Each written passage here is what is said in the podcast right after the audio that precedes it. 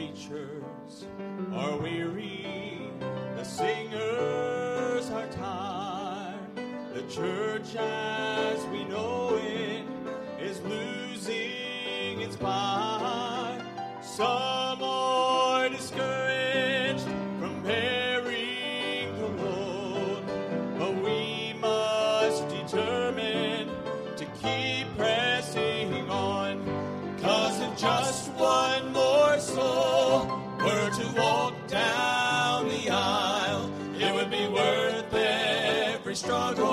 It would be worth every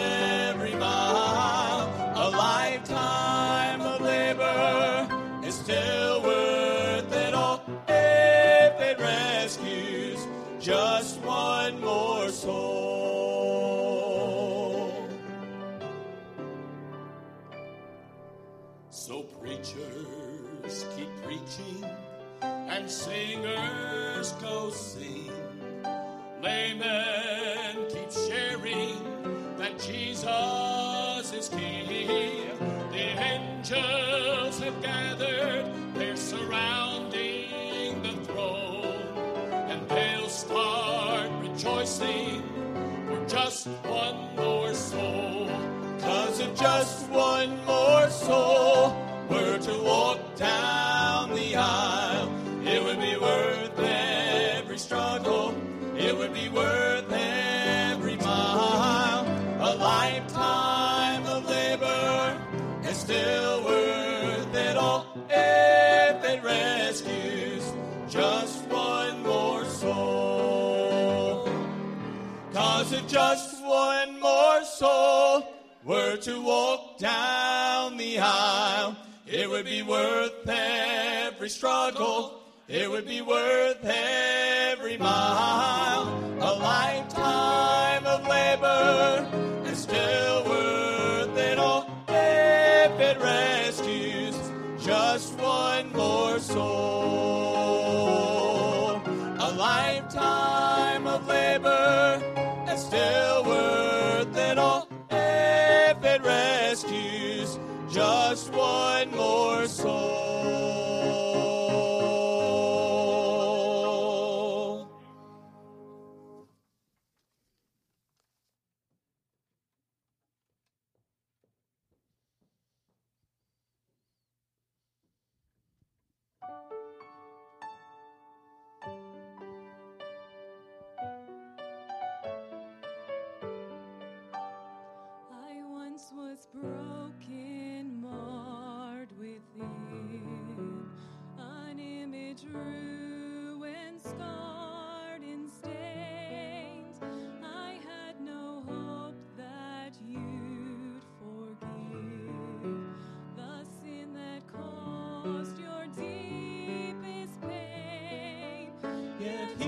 I stand, my grace complete, made faultless through your precious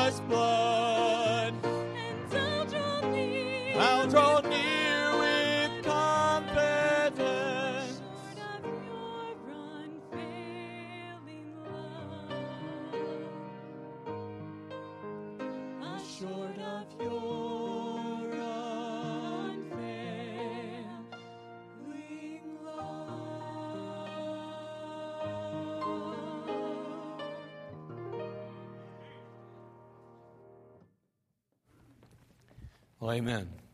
God's unfailing love. How can we ever be grateful enough for that? Amen.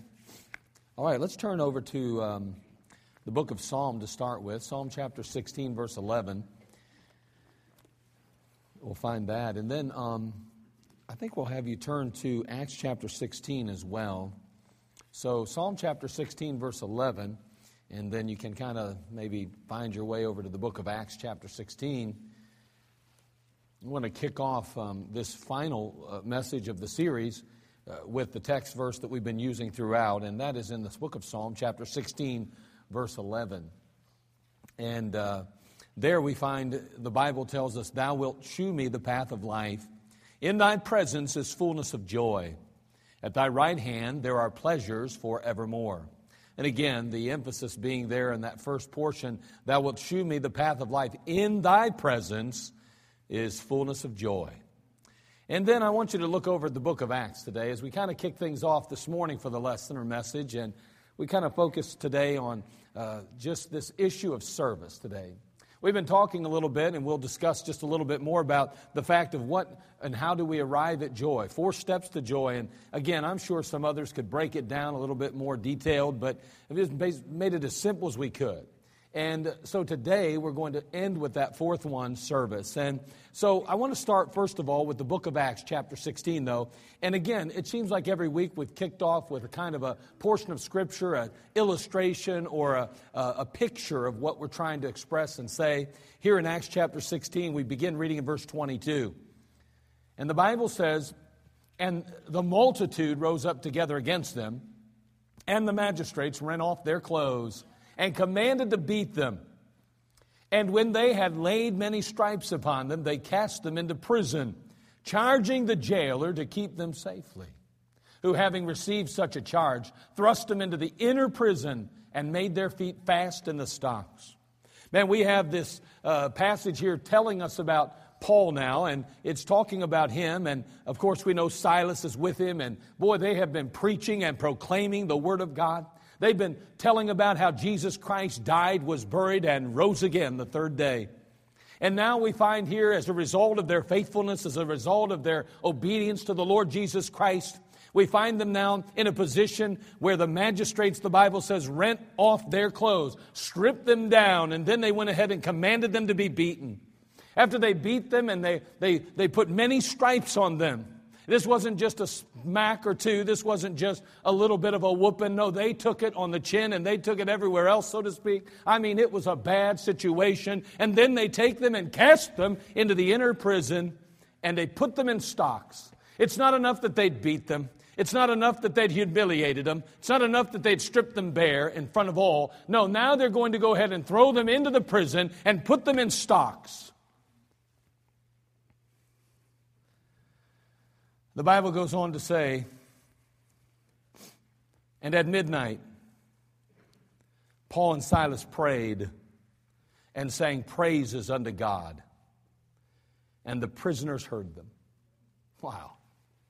Now, I don't know about you, but I probably wouldn't have responded quite in like manner. I'm not so sure that I'd have been very anxious to sing a praise to God. I don't know that I'd have been as anxious to lift up and magnify the name of the Lord. I'm not sure that I'd have been in the position that they were at that point, mentally, emotionally, physically, spiritually. The fact is, I'd probably be whining and crying like a little baby. I'd be looking at God and going, Why me, God? Why me? How's come I'm doing your work and you allow this to happen to me? I probably would have responded that way. I'd like to believe I wouldn't, but then again, I'm not sure. But what I do know is that they didn't. What I know is how they did respond. What I know is how God empowered them and enabled them, and by His grace permitted them to be able to sing praises to God, able to still lift up the name of the Lord in the midst of that hurt and heartache.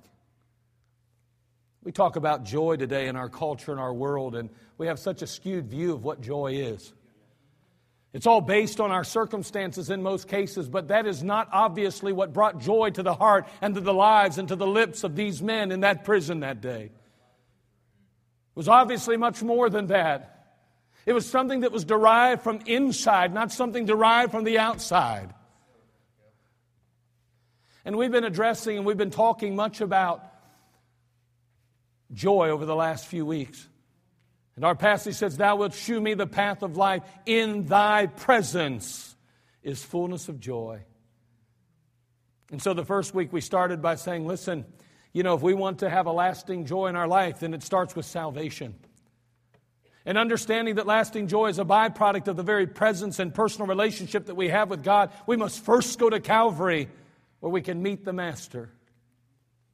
And there we cry out to God and we beg God for His saving grace. And He listens and He hears and He does exactly what we ask. He washes away our sin through the blood of His precious Son. He saves our sin sick soul from the awful penalty of sin and a lifetime of misery. He includes us in the family of God. He invites us into His home. He provides us with an inheritance and He keeps us by His very power. And at this point, a relationship with the Creator of the universe has begun. The source of all joy is now within reach.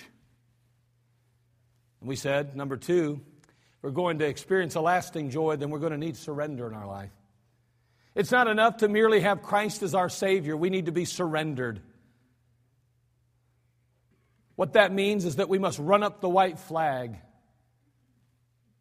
We have to give ourselves, both mind and body, to Him. Our plans, our goals, our dreams, and our lives must be placed in His hands. And we must permit Him to, to, to operate in our life, fulfilling His plans and His goals and His future for us. Why does it seem so difficult? Well, we said that many times, if we'd be honest with ourselves, we struggle to trust God with our futures and with our lives. Because sometimes we're fearful that what we do have, although it may not fully satisfy, although it's not the kind of joy that we would prefer, although it doesn't measure up to the expectation that maybe we had imagined early on in our Christian experience, the fact is, is that we're afraid of losing what we do have for fear that it will never even measure up to what God can give. If we were honest, we may have to admit that. But we must surrender. If we're ever going to expect to enjoy the joy that God intended for us, we have to be willing to surrender. And the truth is, we should gladly surrender. Why? Because that's what Christ deserves from us after all that He's done on our behalf. See, there can't be any constant or continuing joy in our lives when we're constantly at battle with the Lord over property rights. So we said we need salvation. We need surrender, but also we need to be spirit filled. Spirit filled. We learned that from the very moment that we were saved or that we became the children of God, that literally the Holy Spirit of God indwelled us. He took up residency in our lives, in our bodies. I mean, this is not some quasi theory, it's not some crazy mystical thing. It's legit. I mean, God Himself literally lives inside of this house. And He lives inside of you today. He's not just an electrical pulse. He's not just some kind of, some, some I don't know, spiritual feeling. No, He is li- literally living in us in the person of the Holy Spirit. The Bible says, goes on to say that the fruit of the Spirit is love, joy, peace, long suffering, gentleness, goodness, faith, meekness, temperance. Against such, there is no law. And we noted right off the bat that the, the, the, manifestation of the Spirit in our life will produce this love and joy. So, therefore, if we are not yielded to the Spirit, if we're not surrendered to the Spirit, if you will, if we're not filled with the Spirit and allowing Him to have control of our life, our actions, our mind, our thoughts, and every aspect of our being, then joy will not be manifest in our life. So it's not enough simply to be saved. And again, to surrender to God and say, My body is yours is one thing, but it's another thing to say, I want spirit filled. I want to be led and controlled by the Spirit of God. I want Him to have His will and way within my heart, not just on the outside. So many people are busy doing with their hands, but their heart has never been affected.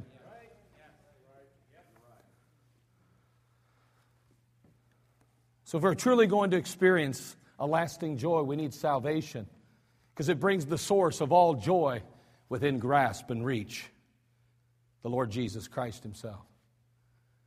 And then we must surrender and run up the white flag and say, Hey, not my will, but thine be done. And then we must say, I now want to be controlled, every thought, everything, every aspect of my life by you. And we yield ourselves to the Spirit of God. And then we come today to the fourth aspect service. How does our service produce joy then?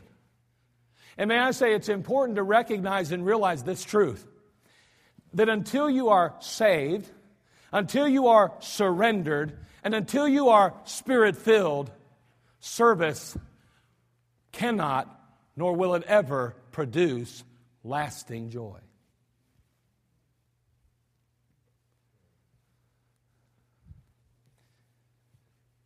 Someone says, Well, I think that just serving any time is joyful, but it's not necessarily lasting. I mean, how many people in the house of God today, how many people that are within the context of even my, my, my earshot, how many people have found themselves burdened down by the ministry, burdened down by service instead of blessed by it?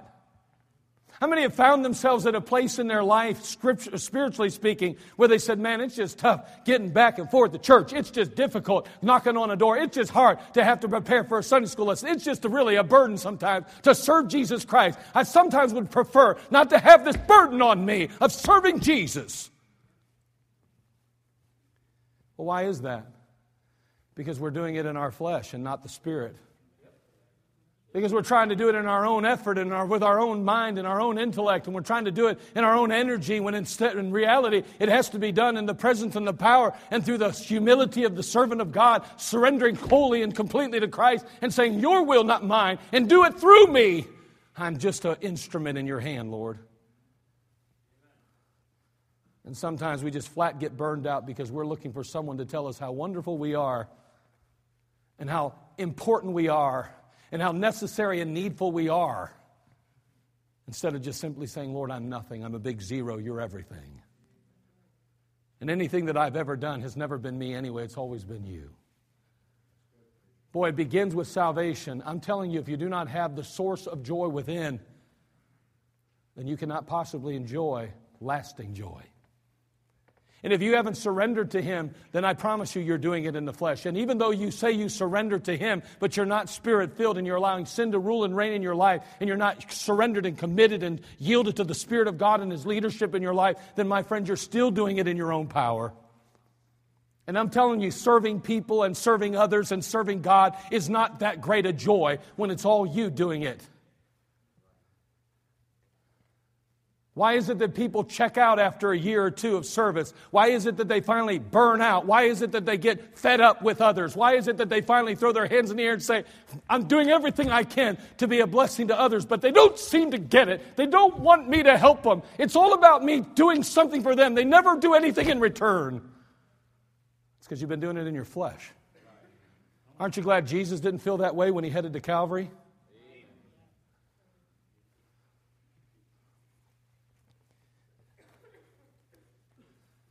Our service produces joy. How's that happen? I'm going to give you three basic ways, and I have to hurry quickly today. Let me give you three ways or three things about that. So let's pray. Father, we come to you. We need you. Bless us now, we pray today. And Lord, if there be any without Jesus Christ, may they come to Christ and be saved today. And Lord, if they have been saved, Lord, may we come to the place where we recognize a need, whether it's surrender or whether it's it's being spirit filled, or whether it's just simply getting involved in serving you.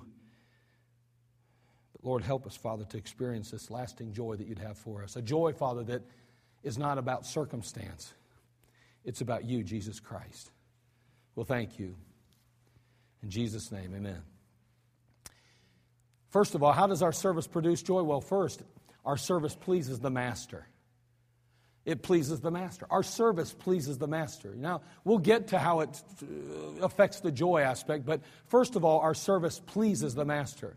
Now, what does it mean to serve the Lord then? Well, again, if we're to please the master. So here's how it works, all right? Turn if you would to Revelation 4:11 and I'm going to give you a little bit of background and then I want to help you understand and see something from the Bible that's extremely important, very valuable and necessary if you and I ever intend to experience lasting joy in our lives and in our our walk with Christ. Notice what it says again in Revelation 4:11. I say again because it was just the other night that I turned to this very quickly, but tonight we're going to look at it for a moment not even as long as we did the other night probably but revelation 4.11 it says thou art worthy o lord to receive glory and honor and power for thou hast created all things now hold on do you believe that he created all things I mean, if you believe He created all things, then we're talking about the Lord that you and I claim to possess, that you and I claim to have within us. Notice, he says, Thou art worthy, O Lord, to receive glory and honor and power. He's worthy, yes, indeed. For thou hast created all things. Why is he worthy of, to receive glory, honor, and power? Because he created all things. They're his to, to, to enjoy. That he created them. Therefore, everything that he created ought to look up to him and give him glory and honor and say, You got all the power. For thou hast created all things. Watch this and for thy pleasure they are and were created. See, God says everything that He created was for His pleasure. And therefore, everything that He created, He would have them to glorify and honor and ultimately extend the power to Him. Say, it's all you, it's all about you. Now, listen, the, what we see here in the passage is that, that it's for His pleasure that we were created then. We're created for God's pleasure. Do you know you weren't created for your spouse? You weren't created for your children. You weren't created intentionally for everything else. You were created for God and His pleasure. All the rest of that stuff is opportunity for you to please Him. But that's not your purpose for existing. Your purpose for existing as a man is not to be a good provider for your family, it's to please and honor the Lord Jesus Christ. That's why you were placed on earth. That's why, wife, you were placed on earth. Not to be a good mama, although you ought to be. The fact is, is that you were placed on earth to bring glory and honor to Him, to ultimately please the Lord Jesus Christ. Everything that was created, every animal, every tree, every object, every person was created, as the Bible simply says here, for His pleasure. For His pleasure. That means that our purpose for existing is to please God. People say all the time, I just don't understand why I'm here.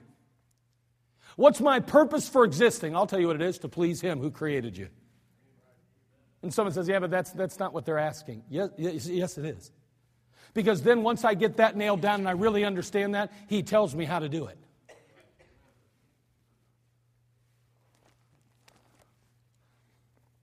It is that simple. And so, how do we please the Lord? That's a great question. I'm glad you asked. Look over at Ecclesiastes chapter 12, verse 13 and 14. Every last one of us struggle with pleasing God, don't we? Man, we, we struggle with pleasing the Lord.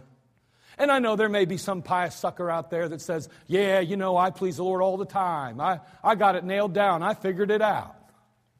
Okay. Yeah, you write a book, I'll read it. Not. Hey, man, I'm going to tell you something. We struggle with this thing. I don't care if you're a preacher. I don't care if you sit in the pew. I don't care if you don't even show up in church half the time. It doesn't matter. Everybody's in the same boat. It doesn't matter how educated you are scripturally speaking. It doesn't matter how much you've worked at it. You're still going to struggle with this pleasing God thing. You say, why is it such a big deal? How's come it's so hard? What are you talking about? Well, look what it says here in the book of book of Ecclesiastes, chapter 12, verse 13. Let us hear the conclusion of the whole matter. Let's get to the bottom line, where the rubber meets the road. Fear God and keep his commandments. How you doing on that commandment thing? How you doing? You say, "Well, I got some problems." Exactly, that's my point. Hold on, notice what it says. It says, "For this is the whole duty of man." You're responsible I'm responsible to fear God and keep His commandments. Someone says that's Old Testament. That's right, He threw out all the commands. You don't have to obey God anymore. Oh, you're under, the, you're under grace now. You can just do whatever you want, whenever you want, nobody cares. You show me that in the New Testament. Shall we continue in sin that grace may abound? God forbid. For God shall bring every work into judgment and every secret thing, whether it be good or whether it be evil, he says. Now you say, well, wait a second. Our, our, our, our purpose is to please God. Yes. But notice how we please God by fearing God and keeping His commandments. That is our whole duty. That's our responsibility. If we're going to please God, then we must obey God. If we're going to please God, we must fear God. Someone says, What do you mean? Well, again, to fear God and keep His commandments, well, recognize God as the all powerful being that He is. I mean, acknowledge His authority in your life. Acknowledge his right to do with you as he pleases. Submit to his will and obey his commands. That pleases God. In John chapter 15, verse 10 through 11, the Bible says, If ye keep my commandments, ye shall abide in my love, even as I have kept my Father's commandments and abide in his love. Listen closely now. Verse 11 These things have I spoken unto you, that my joy might remain in you, and that your joy might be full. It's an amazing thing that Christ was obedient to the Father. How much more should you and I, the created creatures or beings of God, be obedient to Him?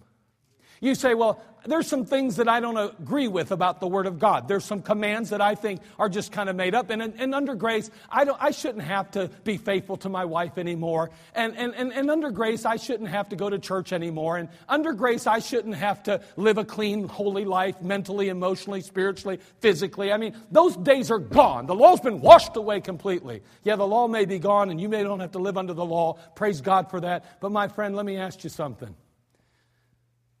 Do you still think that it's wrong to murder? Of course it is. It's restated over in the book of Romans.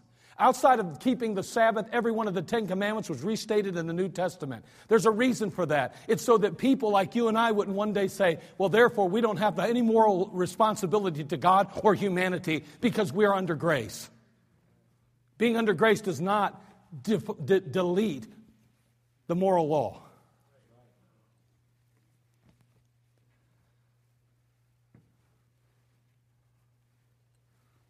Someone says, Well, you're a legalist then. No, I'm saved. And let me tell you something. You better start reading your Bible a little bit, friend. If you think somehow that legalism has something to do with standards, you've missed the boat in Galatians. We'll talk about it here. We're getting there. We talked about the other night a little bit too. But see, listen, the fact is is that you and I today can have joy more abundant. We can have joy, joy that is full, but we got to keep His commandments. That's how you please God. And your whole purpose is to please Him. Now, listen, how do we expect to experience joy in our lives if we don't even please the one who created us? And he goes on to tell us we're to be Christ like in the New Testament. Someone says, Yeah, well, see, that Old Testament is going to put you under bondage. Oh, that's right. Oh, that's right. You got saved and now you're under grace, so therefore you can do whatever you want. Wait a second. The command is to be Christ like. Let's go ahead and live up to that standard and see how we live. Do you really think that it was harder to live under the law than it is to live a Christ like life? How much more separated should we be if we are literally God, Christ like in this world? You think those Ten Commandments put a hurting on Jesus? Do you think he struggled to keep them? Do you think he was having a hard time living? I think in the flesh he struggled just like you and I. He was tempted like you and I, but I'm telling you what, he rose above it and he had victory. May I say today, that's the standard for the New Testament believer. Not to be in moral de- degradation, not to be living our life Christ, uh, like the world lives it, but to live it in a Christ like fashion. There's no joy if you're living in sin, my friend because you're not pleasing Him who created you. You're not fulfilling your God given purpose of pleasing Him. And you can't please Him if you are not keeping His commandments and fearing Him. In Romans 8:29 for whom he did foreknow he did predestinate to be conformed to the image of his son that he might be the firstborn among many brethren. He said you're to be conformed to the image of his son. And that's what God has for you and I today. See when Paul introduced the Galatians to Christ they rejoiced in the freedom that grace brought them. But it didn't last for long, did it?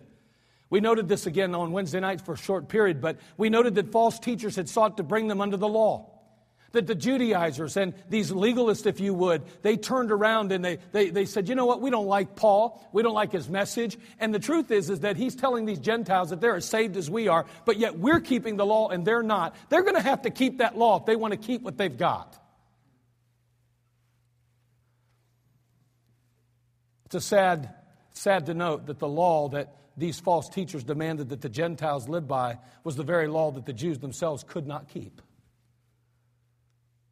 Do you realize that the law was put into place to prove to us, to, to, to make it clear to us that we could not get to heaven on our own? I mean, if we could in ourselves get to heaven ourselves, if we could deal with our sin on our own, then why did Jesus die to begin with?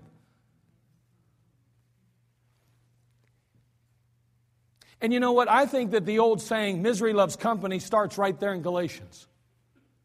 I think that these Judaizers and these people who came to those New Testament believers and they said, Listen, oh, I know you think you got saved by grace through faith, and that's all well and good, and Jesus Christ is all that, but let me tell you something, you got to keep our law too. Now that's called legalism. You can't be saved and you can't keep it if you don't keep the law. There's a problem with that, my friend.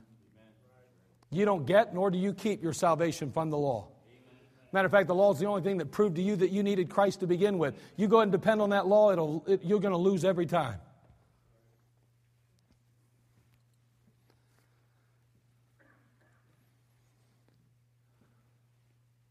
It was never a set of rules or regulations, but a relationship that freed them from the bondage of sin. And that is the setting of which Paul writes this letter to the Galatians at this point now, chapter 4. Note his end game.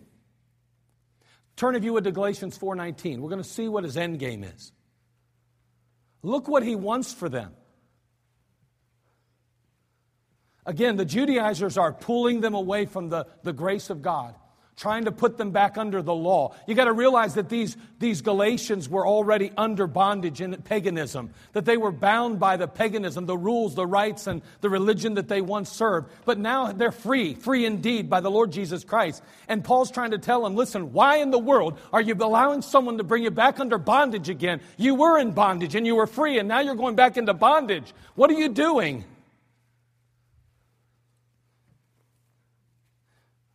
It almost sounds as if maybe Paul's trying to let them know that whether it's bondage of idolatry or whether it's bondage of the law, they might as well be the same thing. Because when it's all said and done, there is only one way to go, and that's Christ himself. Look what he says in Galatians 4:19. Here it is. He says, "My little children, of whom I travail in birth again, until Christ be formed in you." Christ be formed in you. Well, that was the end game. He wanted Christ to be formed in them. Christ was the answer. Christ likeness was the goal. Christ like in their attitude, their actions, their outlook. He'd have them have the mind and the heartbeat of Christ. And may I say, that is God's desire for you and I today as well. In John chapter 13, verse 14 and 15, it says, If I then, your Lord and Master. Understand, Jesus Christ, of course, is preparing to go to Calvary, and here he is with his disciples. And we're going to see that he's, he's washed the feet of his disciples. I don't know about you, but I am not a toe man. I don't like them little hairs that grow up there and all that. I'm not one of those guys that wants to. I, listen, you do what you want, but you, you're not going to catch me walking around the grocery store with a, a pair of those uh, flip flops on or something like that, showing off my. Now, again, as my grandma would say, she had beautiful feet, but I, I don't know if I've inherited those or not. But my grandma said she had such beautiful feet, they took pictures and put it in a book. But anyway, the fact is, uh, she believed it. But anyway, the, the fact is is that is that I don't I'm not a big fan of feet. Okay, that's just me. Okay, I, am not I'm big about that. My my dad joked about toe jam growing up and all kind of stuff, and so for me, feet just aren't the deal. But Jesus Christ is washing the feet of the disciples. Now, I think there's ways to show your humility other than a washing someone's feet. I guess for me, that might be the best way I could, but I haven't gotten there yet, to my dismay. But nonetheless, Paul would have these Galatians to be Christ like. And he says in John 13, Jesus speaking, If I then be your Lord and Master, have washed your feet, ye also ought to wash one another's feet. Hold on, verse 15, here's the key. For I have given you an example that ye should do as I have done to you. Now, again, the whole point is he humbled himself before his disciples. And he's saying basically, I want you to humble yourself. If you're going to be Christ like, then you have to be willing to humble yourself before others. You know, one of the most difficult things to serve the world and serve others and even serve the Lord is that you have to die to self. That's a hard thing to do. See, Christ was a servant. In the book of Mark, chapter 10, verse 45, it says, And whosoever of you will be the chiefest shall be servant of all. For even the Son of Man came not to be ministered unto, but to minister and to give his life a ransom for many. See, God would have us serve even as Christ served. We're to give ourselves to God, and we're to give ourselves to others as Christ did. And you know what? You say, well, how do you serve the Lord? Well, this is a misnomer many times. People misunderstand what serving God is. It does not begin with you doing something for others, it has something to do with you getting in His presence. We can look at Mary and Martha and we can see an example there. Mary hath chosen that, that good part. Martha's out running around trying to serve others and trying to provide and meet the need of the home. And there is nothing wrong with that, mind you. That's important and it's necessary. Everything in its place, in its time, though. And I mean, Mary's over there just sitting at the feet of Jesus. She is simply worshiping. May I ask you, who is serving? Martha is definitely serving, but is Mary not serving? Mary's serving too. Service begins at the foot of Jesus Christ. It does not begin in the public eye. See, as we study the scriptures, as we share the gospel, as we strengthen our faith, we are serving. As we express His love, extend His grace, and exhibit Christ like compassion, we are serving.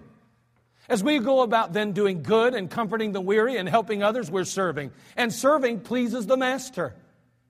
And when we please the Master, we fulfill our God given purpose. You will never experience lasting joy in your life till you find your God given purpose and fulfill it. And your fulfilling of a God given purpose starts at the feet of Jesus because truthfully and honestly, biblically and scripturally, you were created for His pleasure.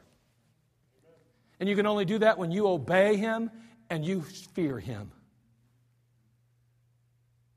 And that means being Christ like. And what did Christ do? He served God first and others.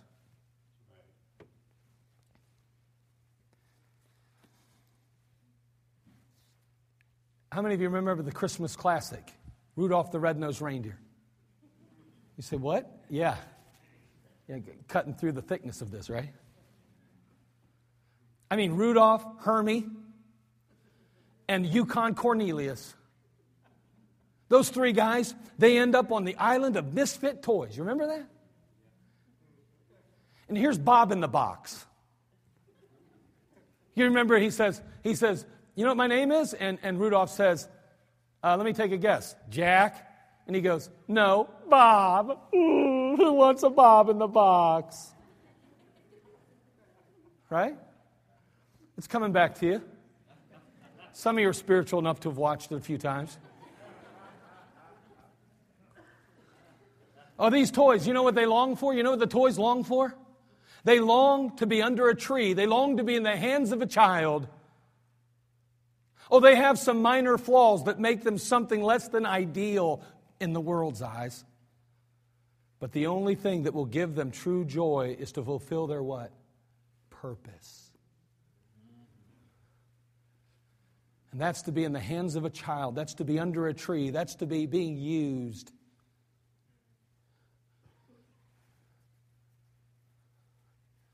When we obey God and please the Master, we are fulfilling our God given purpose for existing. And only in fulfilling that purpose can we hope to experience lasting joy. So, first of all, we notice our service pleases the Master.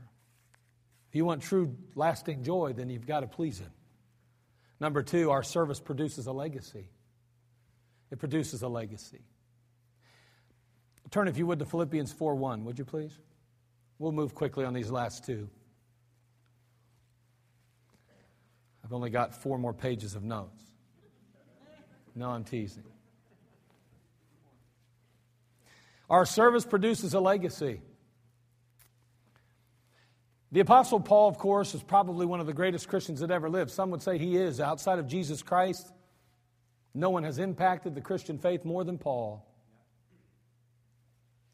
Notice in Philippians chapter 4, verse 1, as he speaks to these beloved people that he so dearly cherished, he says, Therefore, my brethren, verse 1, chapter 4, verse 1.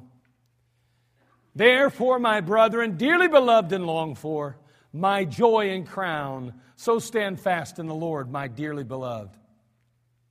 Boy, I mean, Paul had invested his life in these saints. He had traveled throughout Asia Minor promoting Christ and sharing the Lord Jesus with everyone he possibly could. The result? The result were converts. The result were churches. The result were changed lives. The result was ministry. The result was pleasing the Lord. Note what Paul calls these Philippians. He says, Ye are my joy and what? Crown. My joy and crown. He views them as a reward and a source of joy. Now, I understand that people can let you down. Don't misunderstand that.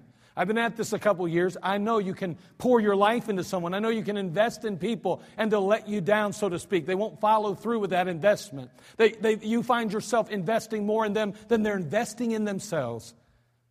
It's a tragedy. But when the Apostle Paul looks at the people at Philippi, he says to them that ye, he says, Listen, therefore, my brethren, dearly beloved and longed for, my joy and crown. You're my joy and crown. He's saying, Man, listen, you're my reward. When I think about all the effort I place in, man, I'm extremely pleased that I can invest in you. Man, I look at you and I say, Praise God, it's worth the investment. And then when I look at you, I say, Praise God, I'm investing in something worthwhile. I'm investing in others. I'm investing in who Christ would invest in and who he does invest in. 3 John 1 3 through 4 says, For I rejoice greatly when the brethren came and testified of the truth that is in thee, even as thou walkest in the truth. I have no greater joy than to hear that my children walk in truth. You, you listen, you want to know what lasting joy is? You want to really get a hold of joy? Then you need to start serving. But how do you do that? You serve by producing a legacy, you invest in the lives of others. Now, listen, I, I am so grateful and I am so thankful when someone comes to church on a Sunday night when we're having a, uh, uh, uh, uh some kind of afterglow or some kind of fellowship and they bring the, a, a plate or a dish that is delicious. I am pleased as punch.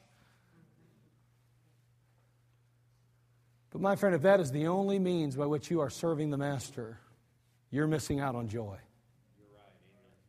Oh, it's a joy to, to make a dish, and it's a joy to see people thrilled and happy to eat of it. But hold on, let me tell you something. I promise you this it'll be a greater joy to invest in a person, not a plate. Who are you investing in, not what? Who are you investing in? You really want to experience lasting joy in your Christian life and walk, then, my friend, you need to start investing in others because that investment will leave a legacy. It will long surpass your life on earth. It'll go long afterwards. Think about Paul today. We're still talking about him. We're still preaching about him. We're still teaching about him. Why? Because he left a legacy. And he said that legacy was his joy. Who's your legacy? Not what, who. Because in investing in lives and in transforming lives through the power of the Word of God and the Holy Spirit, you can have a part in making a difference both now and in eternity. Paul would soon depart for heaven, but long after, even to this day, the fruit of his efforts remain. What a legacy! What a joy.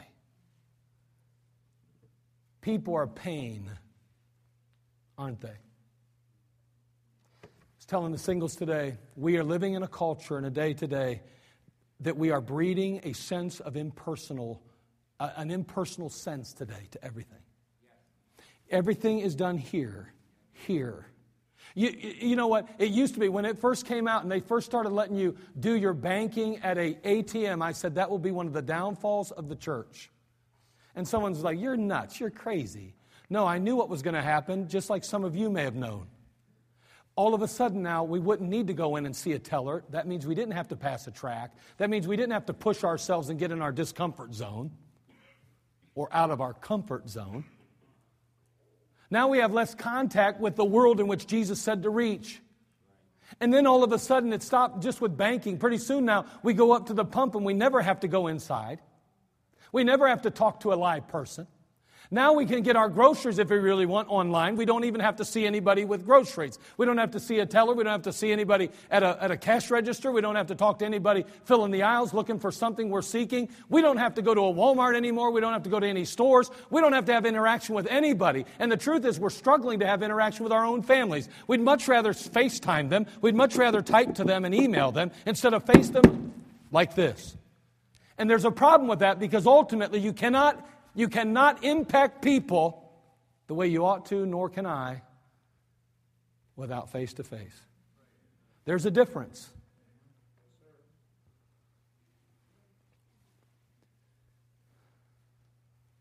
It's just so impersonal. Hey, write books and, and get online and do those things to reach people with the gospel. But I promise you, if you truly want to impact their life and change and transform them for a lifetime and eternity, you're going to have to have somebody on the ground making a difference in their life.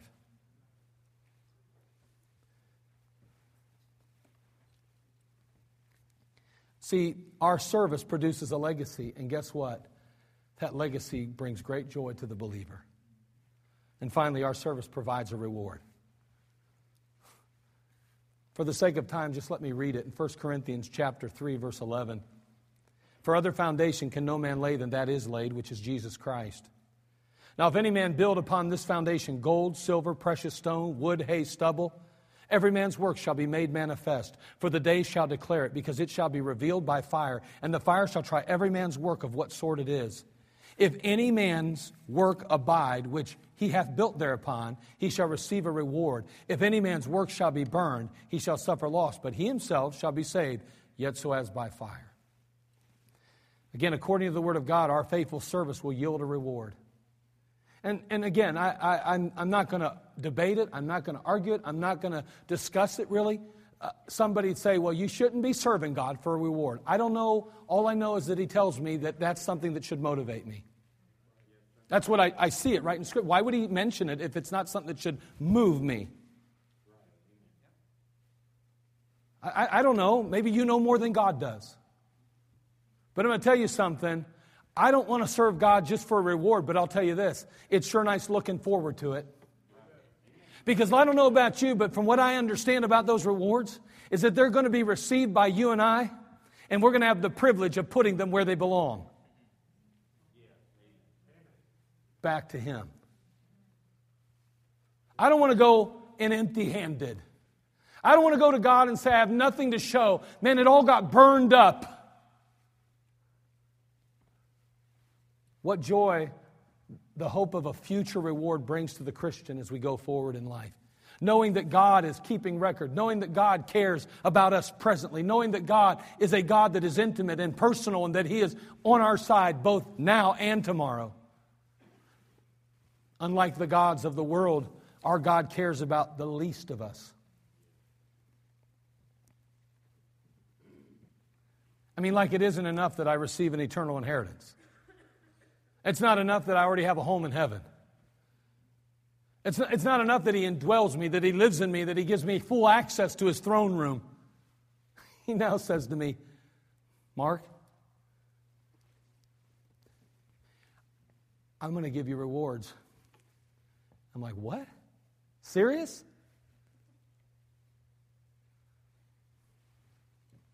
What grace and mercy, what joy that truth brings to me. I mean, we start talking about joy, and we've already said it's salvation. You need to be saved. If you haven't been saved, you have to get saved. God wants you to know true joy and lasting joy. Invite Him into your life. He is the source of all joy. And as a believer, you need to surrender your life to Him. And then you need to allow the Spirit to control you. Because in doing so, you will find that your service will bring tremendous joy as well. Boy, those, those, it's all so important. So, so needed. Our service pleases the Master. Our service produces a legacy, and our service provides a reward. Boy, if we serve, we can experience lasting joy. But do not serve to get joy. Because if that is your motive, you'll miss it. I know it's tricky here. And, and someone says, well, that's crazy. I thought you said if we serve, we'll have joy. But remember, if we're not saved, we don't have the source.